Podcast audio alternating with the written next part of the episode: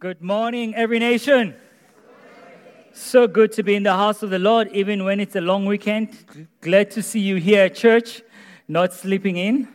It is my joy this morning to share the word with you and also to mention that next week, Sunday, we have Pastor Jim Laffoon who'll be bringing the word for us. Uh, if you don't know who Pastor Jim is, he's a fivefold minister, uh, prophet in the, uh, in, in, in, the, in, the, in the body of Christ. And he will be uh, teaching at the Leaders Conference this coming week in Cape Town. And uh, on Sunday, he will be with us.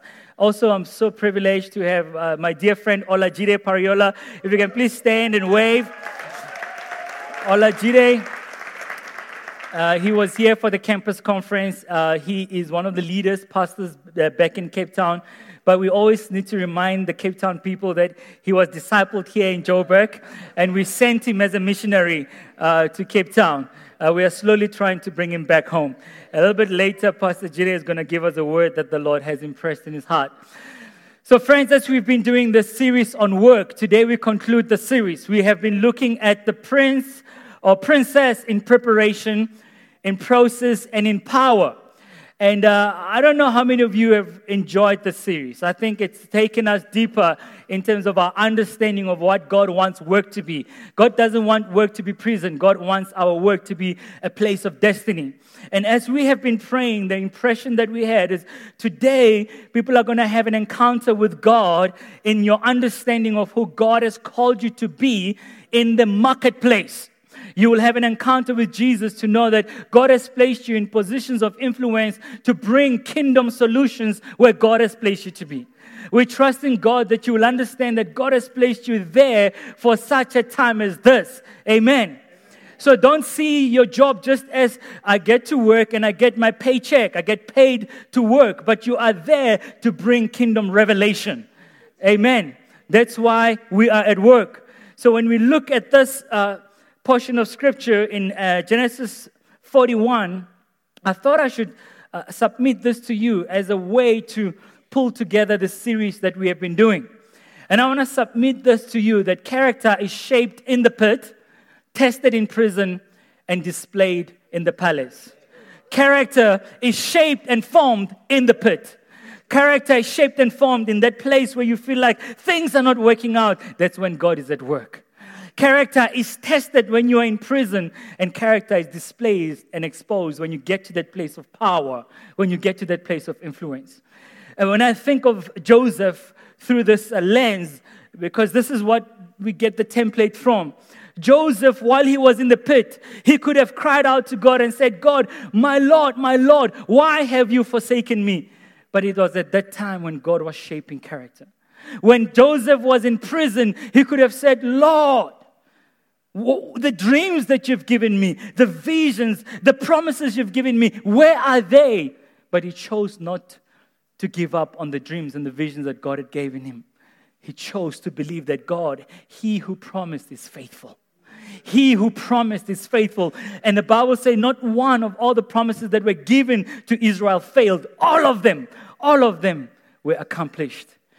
And let me bring your attention to this. It is in the place of power, it is in the palace that your character is displayed. It is not a time at now to start thinking, now that you're promotion, you're a CEO of a company, you're a president. It is not time to say, what, what, what are my values? You should have formed your values. Be clear with your values while you were being in the place of preparation. Look at all the presidents today. Look at all the CEOs today. Look at all hospital managers, all the people who are in places of influence. It's not time to build character. It's time when your character is exposed. Because it is when you have power, we will know who you really are. You know, interesting enough, um, listening to uh, Daniel Rangel at the business breakfast, part of the ARZM project that we had recently, he said these words that stayed with me. Nothing produces failure like success. Nothing produces failure like success. You know what tends to happen is this we think that when we become successful, we'll become important. If you don't know that you are important right now, when you become successful, that will not give you significance. You need to know that you're important right now. You need to know your significance as a child and daughter of the king, that you are significant and important right now.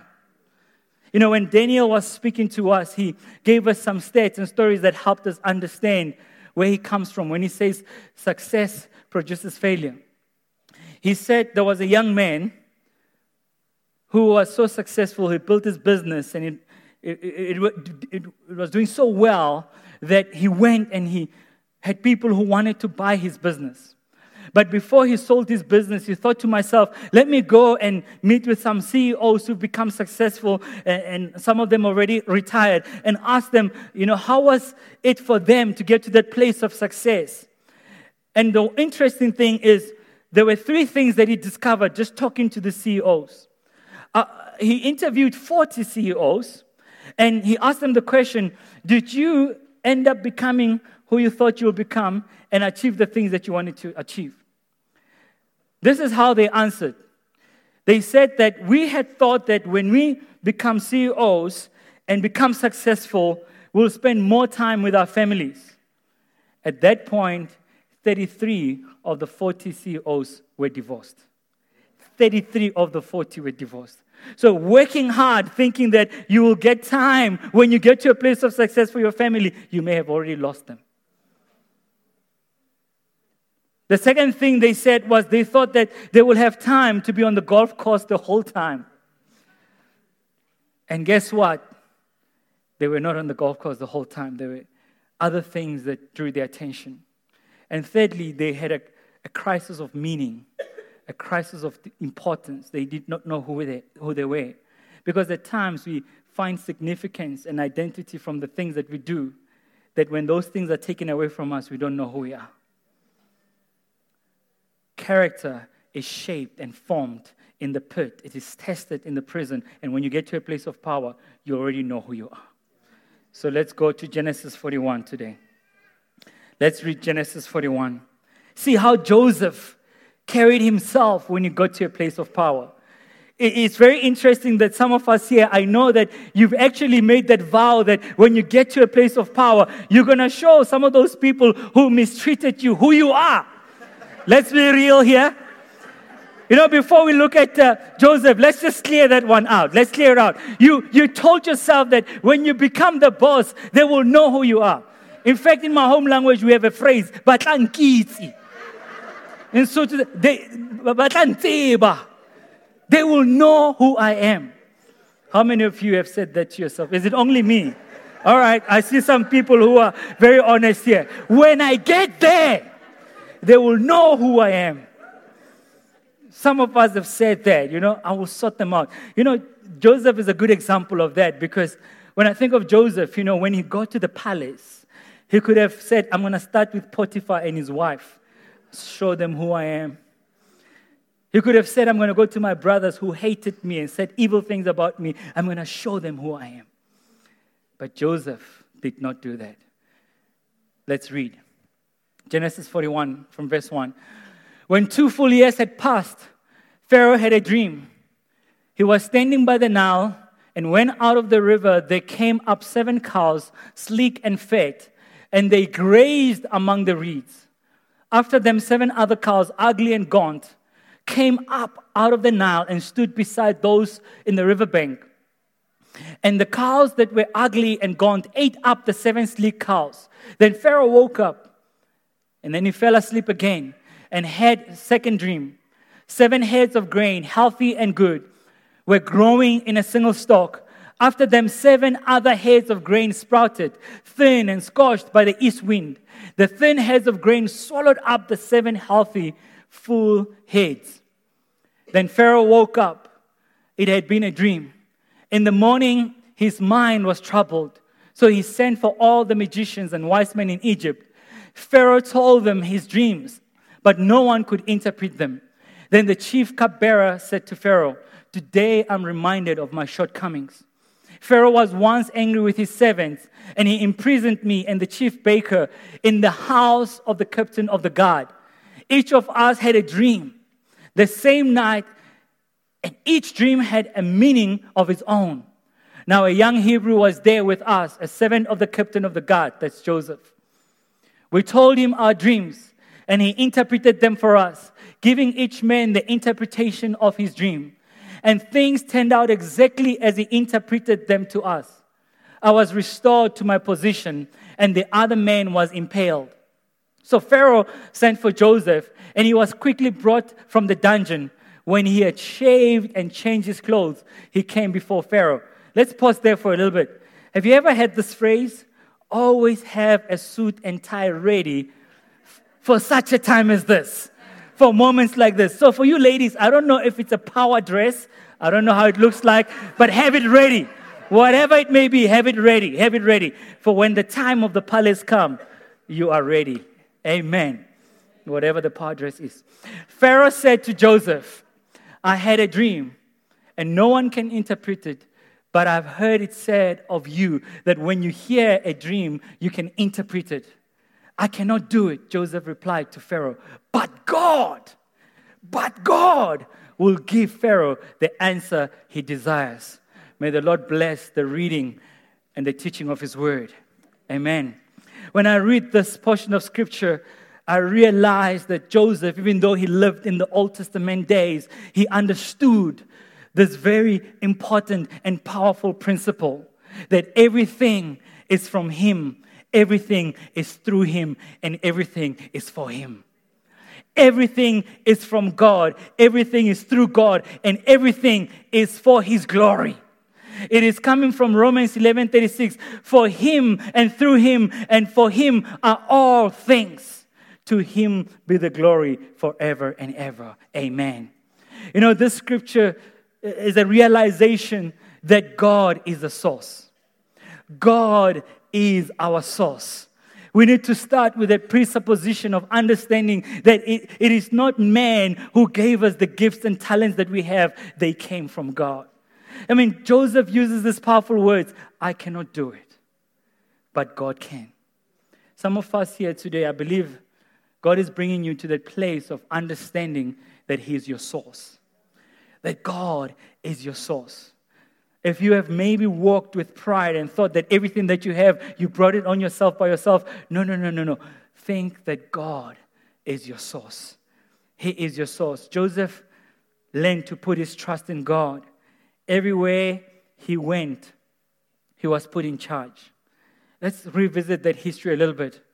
In Genesis 39, the Bible says Potiphar put Joseph in charge of his household and he entrusted everything to his care.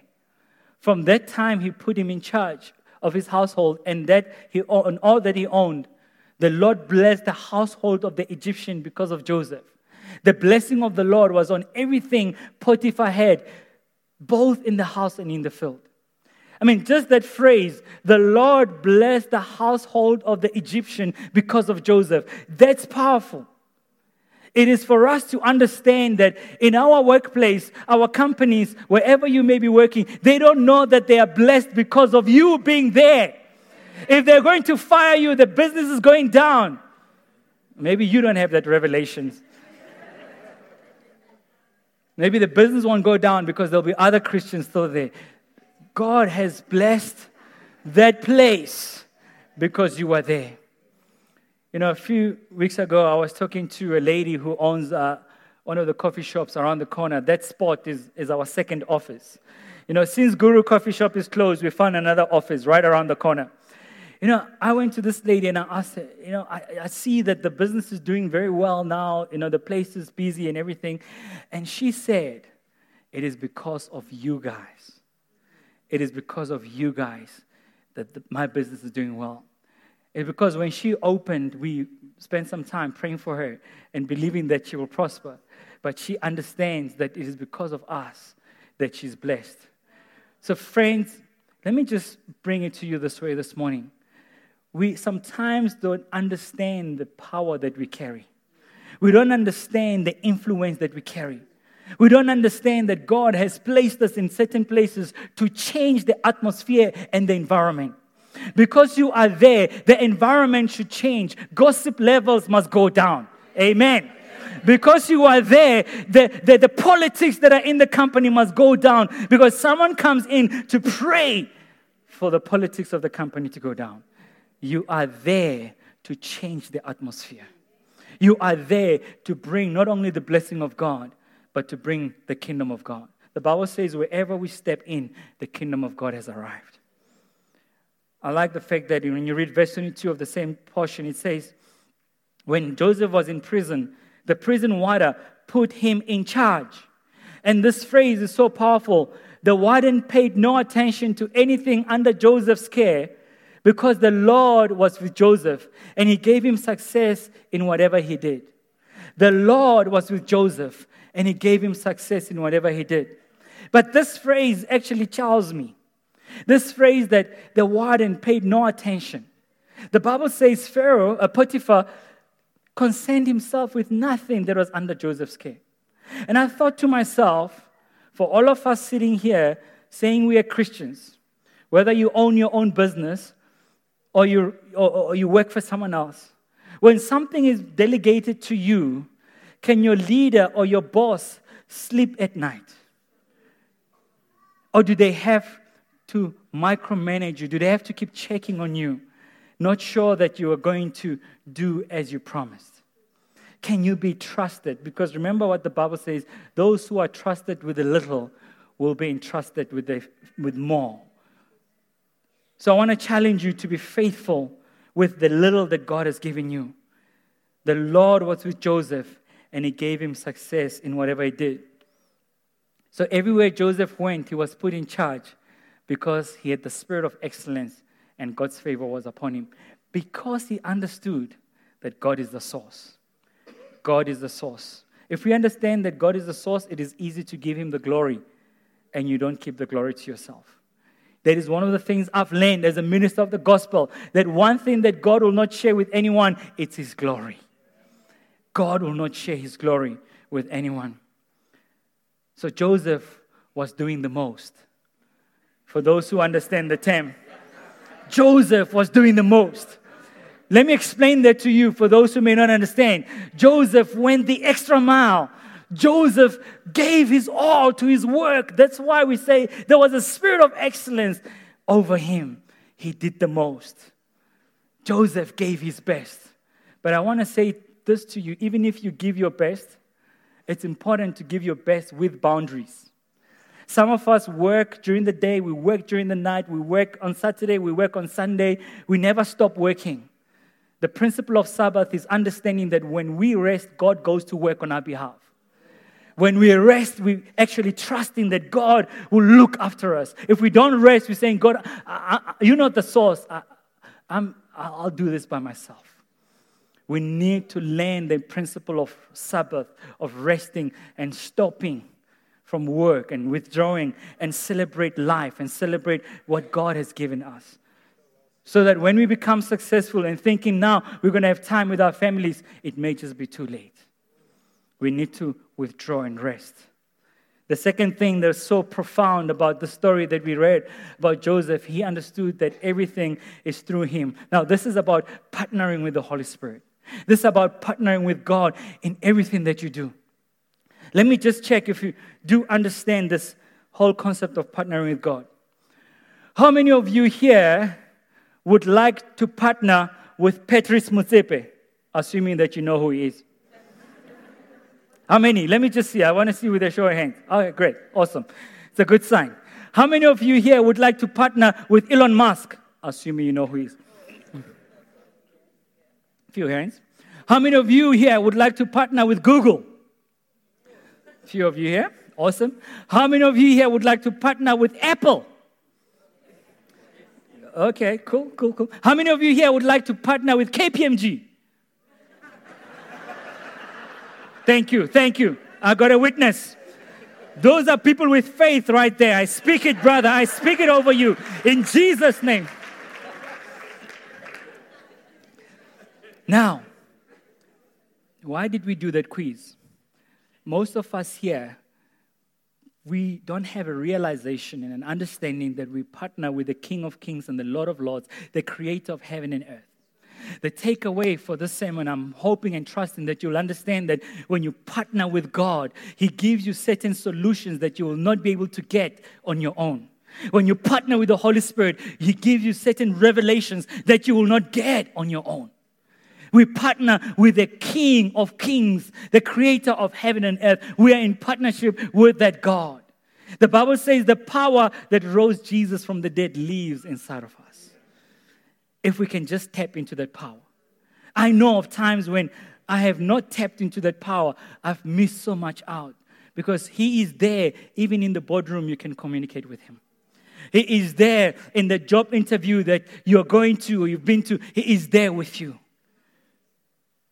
I like this very part before we become practical.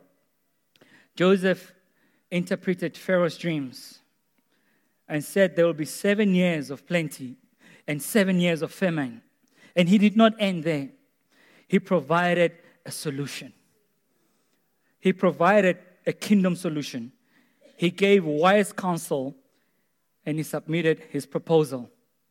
So he told Pharaoh, he says, This is what I see after interpreting the dream. He says, Look for discerning and wise men, put them in charge of the land of Egypt. Let Pharaoh appoint commissioners over the land and take a fifth of the harvest of Egypt during the seven years of abundance. By the way, that's the scripture that Snare read earlier on.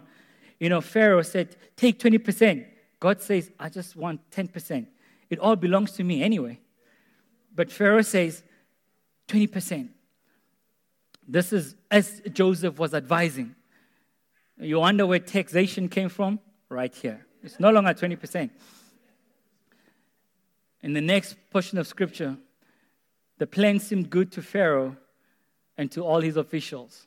So Pharaoh asked them, Can we find anyone like this man? One in whom is the Spirit of God. One in whom is the Spirit of God. So that's the thing that we're trusting and praying for with this work series. That we will understand that we have the Spirit of God. We have the Spirit of God. I call it a competitive advantage that we have as Christians, but we don't tap into it. We have it, but we don't tap into it. Can we find anyone like this man, one in whom is the Spirit of God? This is it. God gave Joseph wisdom to bring kingdom provision, kingdom reconciliation, kingdom creativity, kingdom order, and kingdom solutions. We have no time to go into the history of how Joseph, God used him to help the Egyptians to build bridges, to come up with pyramids. And it was all kingdom order and kingdom solutions that God said, You can be able to do it. All you have to do is to tap into the power that is inside of you. Tap into the power that is inside of you. As we talk about tapping into the power of God, I, I want to just submit a few things to you that you know, the ills that are facing our society today, we as Christians, we need to go to God on our knees and say, God, give us solutions for what is troubling our nation. You know, on the 26th of uh, May, on a Saturday, this is an invitation, we're going to have a land think tank. We're going to discuss the issue of the land and say, what does the scripture say about the land? And we're going to also look at the legislative framework, and then we're going to send a submission to government. As a church, say, This is what the Bible says. Whether they listen to us or not, we will say, This is what the scripture says. We know that it is an emotive thing talking about the land, but the Bible addresses it. The Bible have got answers with all these things. There's a group that has been doing some research in the issue of the land, and we, uh, we, we, came across one of the uh, elders at Every Nation Church in Cape Town. He was the first land commissioner during Nelson Mandela's presidency. I mean, he's in the church and he understands the whole land issue. And therefore, we're going to try and see if we can get him on the 26th to come and give us some uh, legislative framework and also the research that is already done in this area. So I'm challenging us that if we go to Scripture and if we go to God and tap into the power of the Spirit, we'll be amazed what we'll come up with. On Thursday, I was sitting with a guy who comes to our church. He's a He's just been promoted as a senior business developer, a business development for this big bank here in South Africa. And as I was talking with him, and he was explaining that since he got his promotion, he went to the Lord and said, God, I don't want to do this job just like my predecessor. I want to hear from you. How do you want me to do this job? You know, God revealed to him that, you know, if you can embed into your product social development, CSI, you know, corporate social investment in your product that you're already offering to your clients. Check how that will work out for you. And he went and he started putting out to his clients this new product that he's bringing into the market. On Wednesday, I met with him on Thursday. He had just signed his first deal. I mean, his first deal, it's so much money, like the whole budget of the church in one year, in one deal. I thought, my goodness, man, there's money in South Africa. I thought to myself, my goodness, there is money. I just asked him, Bruce, are you going to tithe? Just ask him. Just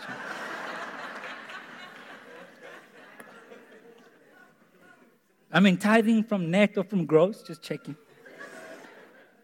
In closing, everything is from Him, everything is through Him, everything is for Him. You know, when you follow the story of Joseph, right where we started, he could have said, When I get to the place of power, I'll show my brothers. Uh, when you read Genesis 37, the Bible says they hated him and they spoke evil about him.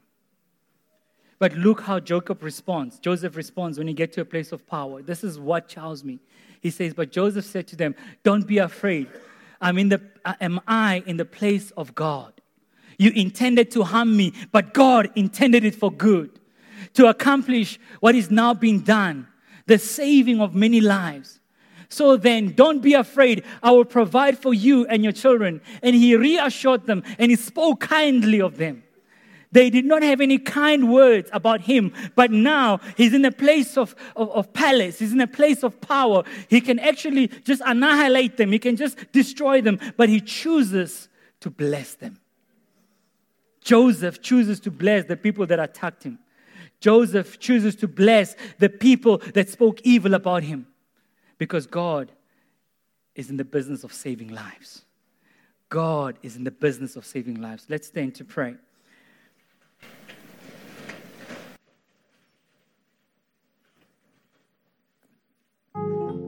We're going to close differently this morning. The reason we have the band here is because we want to minister to people this morning. We want to minister this whole partnership, partnering with the Holy Spirit. And the reason we're doing that is as I was preparing, I had this vision. I saw in the Spirit some of us here on a boat, and the boat was just coasting along. And it was because the sails of the boat were not stretched, were not open. And God was saying for you to have the wind of the Holy Spirit to take you in the direction where God wants you to go, you need to stretch your sails. You need to open up your sails so that the wind of the Spirit can come. And I saw a lot of us here, we had lost that connection with the Holy Spirit, that our, our sails are not stretched. Therefore, the Holy Spirit cannot blow us and move us in the direction where God wants us to go. So I want to pray first for people who are here and they say, But I am not in partnership with God. I don't have a relationship with God. I have not given my life to Jesus as Lord and Savior of my life. First, let me pray for you. If you are here and you say, I need to give my life to Jesus as Lord and Savior of my life, just raise your hand right where you are. Just raise your hand. Thank you there at the back. Just be bold and raise your hand to God. Just say, I need to get into partnership with God. Just raise your hand wherever you are so we can pray with you. Thank you. Is there anyone else? We don't want to shut you out. We don't want to close the service without giving you an opportunity. Without giving you an opportunity to give your life to Christ. Thank you. Is there anyone else? Is there anyone else? Just raise your hand wherever you are. Thank you, my brother. If you are feeling this tug in your spirit, it is the Holy Spirit speaking to you that today is your day to give your life to Jesus. For those who raise your hand, I'm going to ask you to be bold and to step to the front so we can pray for you. Those who raise their hand, come to the front. If you didn't raise your hand and you know you need to come, come so we can pray for you. Thank you, my brother. Stand right here. Thank you, my brother. If you raise your hand, please come so we can pray with you. Please walk with them. If you're standing next to them, just walk with them to the front. Thank you, my brother. Thank you. Awesome. God bless you. Thank you so much. Thank you. Thank you, my sister, for coming. I'm going to ask Maureen to go and spend some time with you. They're going to pray with you over the side. Can please go with the lady over the side. She's going to pray with you. Thank you. Thank you so much. Thank you. Awesome. Pastor Olajide has got a word for us, and this word is tying in very well with what I was sharing. And then we're going to call people to come to the front. Today, we want to lay hands on you. There's a specific reason why we feel like we need to lay hands on you and trust God for this impartation. Go ahead. Thank you. Just want to say this. Over the weekend, we had our campus conference, and it was called Kingdom Come. And one of the pastors shared, and he said, You know, the kingdom of God is not something that you come into on Sunday and then you leave and you go to work on Monday and you come back and visit it. It really ties up what Pastor Simon was saying of saying the kingdom of God is in us. It dwells in us. As we step into places, we carry the presence of God with us. Can you say amen to that? And what I wanted to share with you this morning really was something that the Lord dropped in my spirit in the first service. It's from the book of Luke, chapter 23. And in verse 34, the Lord Jesus Christ is speaking. And it ties up with this word because we see this in the life of Joseph just now. Joseph saying to his brothers, What you intended for harm, God meant for good. And Jesus on the cross of Calvary, he says, He says, Father, forgive them, for they know not what they do. And I'm here to tell you that some of us may not be able to connect with what God is trying to do in this season because we're still carrying unforgiveness in our hearts. And unforgiveness is blocking you from connecting with what God wants to do in your life. And I'm here to tell you that God wants you to forgive those people. Because, first of all, forgiveness is not a suggestion, it's a commandment. Hallelujah. It's a commandment. And secondly, he says, Forgive them for they don't know what they do. The people who have hurt you did not know what they were doing when they were doing the things to you. So release those people and let them go. Because if they'd seen through the eyes of Christ to see who you really are, they would not do what they did to you. Hallelujah.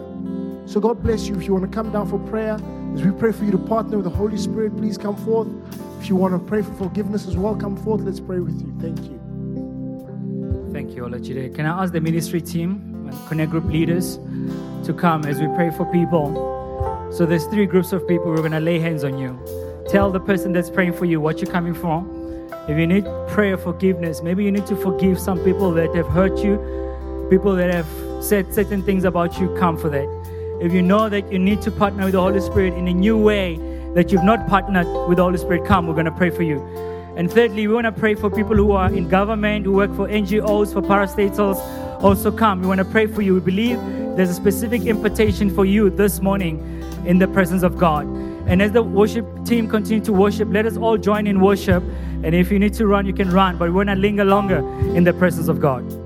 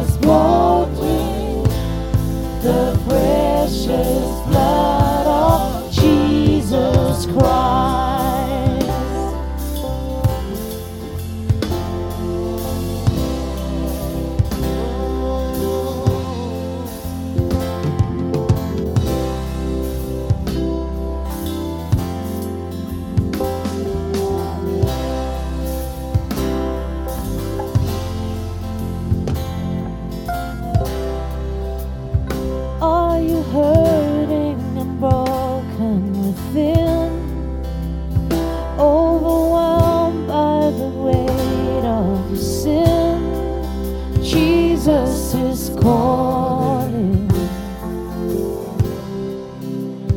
Have you come to the end of self? Do you thirst for a drink from the well? Jesus is calling.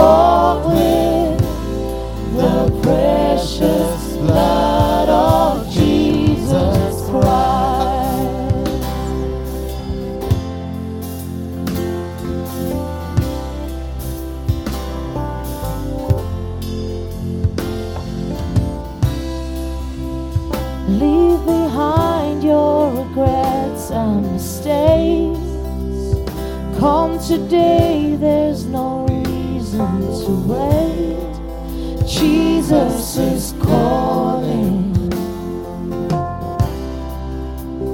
Bring your sorrows and trade them for joy.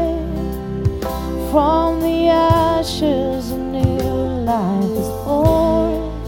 Jesus is